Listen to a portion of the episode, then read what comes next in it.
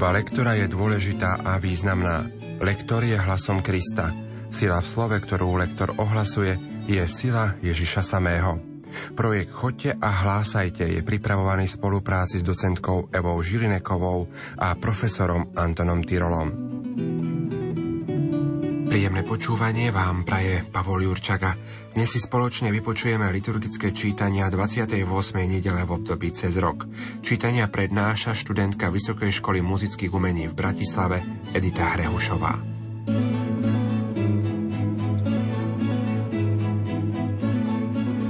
Text prvého čítania dnešnej nedele je veľmi optimistický. Hovorí o vrchu, o hostine, o vyberaných jedlách a najjemnejšom víne. Text má peknú obsahovú gradáciu, pretože za opisom hostiny sa pokračuje ešte ďalej, a to zničením závoja a odstránením hamby a každej slzy. Vrcholom tohto stupňovania napätia je spoznanie Boha, ktorý povedia, hľa náš Boh, v Neho sme dúfali. Text treba považovať za mesiásky, pretože nám hovorí o definitívnej záchrane, ktorú priniesol Ježiš Kristus. Čítanie z knihy proroka Izaiáša. Pán zástupov vystrojí na tomto vrchu všetkým národom hostinu s mnohými jedlami. Hostinu s výborným vínom, so šťavnatými jedlami, s vínom najjemnejším. Strhne na tomto vrchu závoj, ktorý zahaľoval všetkých ľudí a prikryvku, čo zakrývala všetky národy. Zničí smrť navždy – Zotrie pán, Boh, slzu z každej tváre a hambu svojho ľudu odstráni z celej zeme. Lebo pán prehovoril. V ten deň povedia, hľa, náš Boh, v Neho sme dúfali a On nás spasí. On je pán, v ktorého sme dúfali. Jasajme a radujme sa z jeho spásy. Pánova ruka spočinie, na tomto vrchu. Počuli sme Božie slovo. Slovo má docentka Eva Žilineková. Zdanlivo ťažko na nás pôsobí to, keď si uvedomíme, že tieto riadky sú pomerne dosť krátke. A zdá sa nám, že by sme ich mali spájať, lebo nám tie myšlienky dávajú logiku vtedy, keď sú spojené jednotlivé riadky. Zámer je však v tom, aby sme si my Slová v tých jednotlivých riadkoch, zdánlivo krátkých, lepšie uvedomili. Nie len my, ale aj tí, ktorí nás počúvajú. Napríklad, strhne na tomto vrchu závoj, ktorý zahaľoval všetkých ľudí, a prikryvku. Tu máme dve veci, o ktorých hovoríme. Na vrchu strhne závoj, ale aj prikryvku. Takisto zničí smrť navždy, zotrie pán Boh slzu z každej tváre a hambu. Čiže nielen zotrie slzu, ale aj hambu odstráni z celej zeme. Nespájajme tak, ako sa nám zdá. Ženieme sa veľmi rýchlo, by sme chceli mať to čítanie za sebou. Treba tú chvíľu, ktorú priambone strávime a ponúkame ľuďom Božie slovo, treba ju využiť v plnosti. V predposlednej časti tohoto čítania, lepšie povedané v poslednej slohe úplne na začiatku, v druhom verši, máme ťažké spojenie a on nás spasí. Nemôže nám v žiadnom prípade zaznieť a on nás spasí. Vidíte sami, ako to čudne znie. Podobne ako keď počúvame po celej zemi rozlieha sa ihla, No veď to je predsa úplne iný zmysel. Ich hlas. Dodržiavame spojenie týchto dvoch rovnakých spoluhlások. Žalm 23 je jedným z najznámejších a najobľúbenejších žalmov. Predstavuje nám dojímavý obraz Božej starostlivosti o vyvolený národ a v kontexte dnešného prvého čítania veľmi konkrétne doplňa obraz hostiny na Božom vrchu stretnutia s pánom. Budem bývať v dome pánovom, mnoho a mnoho dní. Pán je môj pastier, nič mi nechýba. Pasie ma na zelených pašienkach, vodí ma k tichým vodám, dušu mi osviežuje. Vodí ma po správnych chodníkoch, verný svojmu menu. I keby som mal ísť tmavou dolinou, nebudem sa báť zlého, lebo ty si so mnou. Tvoj prúd a tvoja palica Tie sú mi útechou. Prestieraš mi stôl pred očami mojich protivníkov. Leješ mi olej na hlavu a kalých mi naplňaš až po okraji. Dobrota a milosť budú ma sprevádzať po všetky dni môjho života.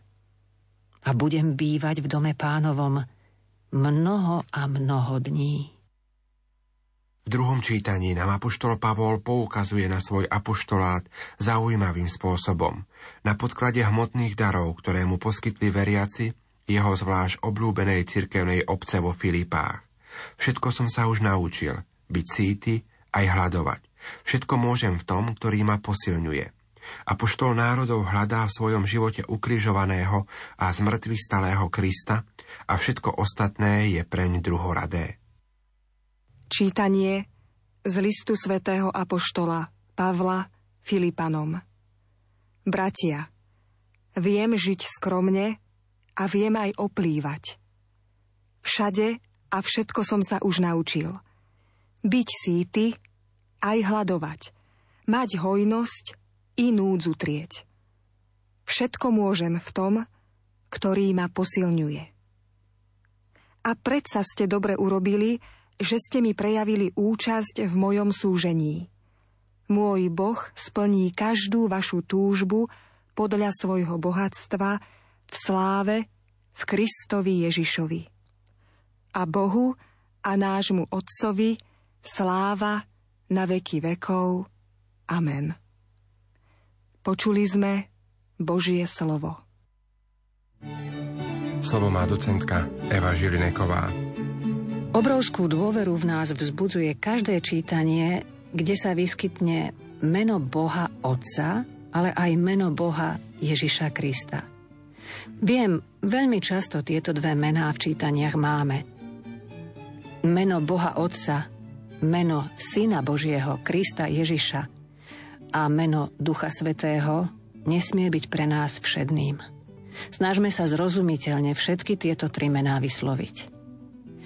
Dôležité v tomto čítaní je uvedomiť si, všetko môžem v tom, ktorý ma posilňuje.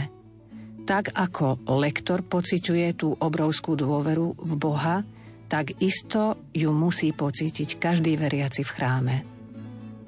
Podobenstvo o svadbe kráľovského syna je podľa autorov poriadku liturgických čítaní textom, ktorý zodpovedá novozákonnému naplneniu mesiánskej hostiny, o ktorej hovorí dnešné prvé čítanie z proroka Izaiáša. Židovskí veriaci boli na obraz svadby zvyknutí. V náboženskom zmysle si vždy pod týmto výrazom predstavovali zmluvné zjednotenie Boha a vyvoleného národa. Keď teda počuli Ježišovo podobenstvo o svadbe kráľovského syna, Iste tomu ľahko porozumeli, aj so všetkými detailmi, o ktorých toto podobenstvo hovorí. Príjmime aj my pozvanie do Božej blízkosti a zadovážme si svadobné šaty. Božiu milosť v duši. Čítanie zo svätého Evanielia podľa Matúša Ježiš znova hovoril veľkňazom a starším ľudu v podobenstvách.